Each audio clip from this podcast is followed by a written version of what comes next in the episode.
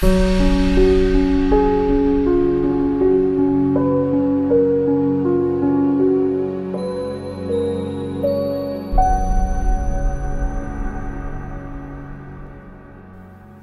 there you are. It's that time of the day again when I have so many people watching on Heart to Heart on various internet platforms. They're watching, and I know, uh, as it's been the very good habit of everybody that watch, I've had so much feedback about it to people wherever I go. They say we're watching it, and uh, on whatever website they do, and then they say these words and, and, and it's become part of my devotional life. I like to have it.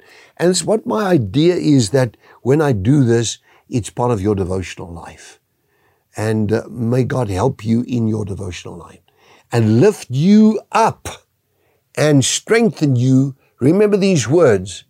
Uh, the steadfast love of the Lord never ceases. His mercies never come to an end. They are new every morning. Great is thy faithfulness, O Lord. Great is thy faithfulness. Those words of that song, and uh, I think where Paul the Apostle says, I'm actually, I've got it open in front of me. I'm just going to quote straight from the King James. where He says, There's one thing I do, forgetting those things behind. I, I stretch forward to the goal of the upward call, you know, Christ Jesus, my Lord and Savior. That's, of course, in Philippians chapter number three. It's open right here, but this is Amplified Bible. And, uh, and I'm just thinking that we, we have to leave the past behind. We can't bring back yesterday. Some have sadly lost loved ones in this year.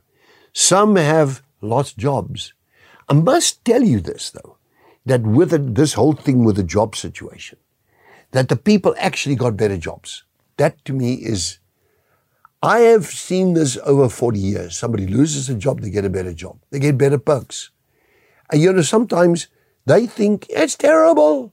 Joseph in the pit, it's terrible. And he goes to Potiphar, it's okay. Then it also gets terrible. He lands up in jail, it's terrible. He gets promoted to the right hand of Pharaoh over all of Egypt. Sometimes we do not understand the phases we go to. But you know what?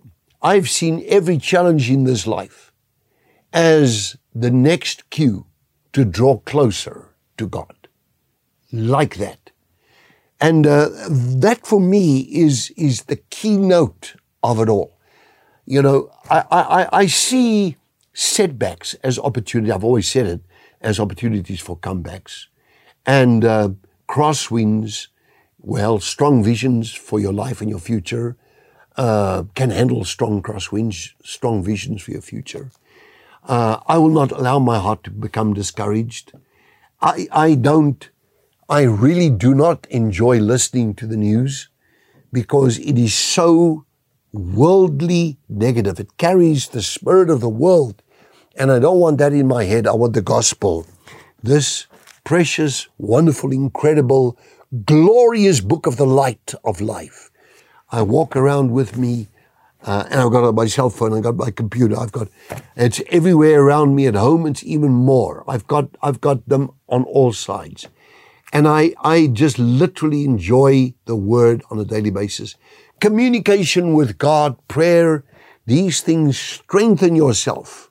The year ahead will have for every one of us will have after Christmas Day, they will have those days in which uh, of course, you'll be challenged.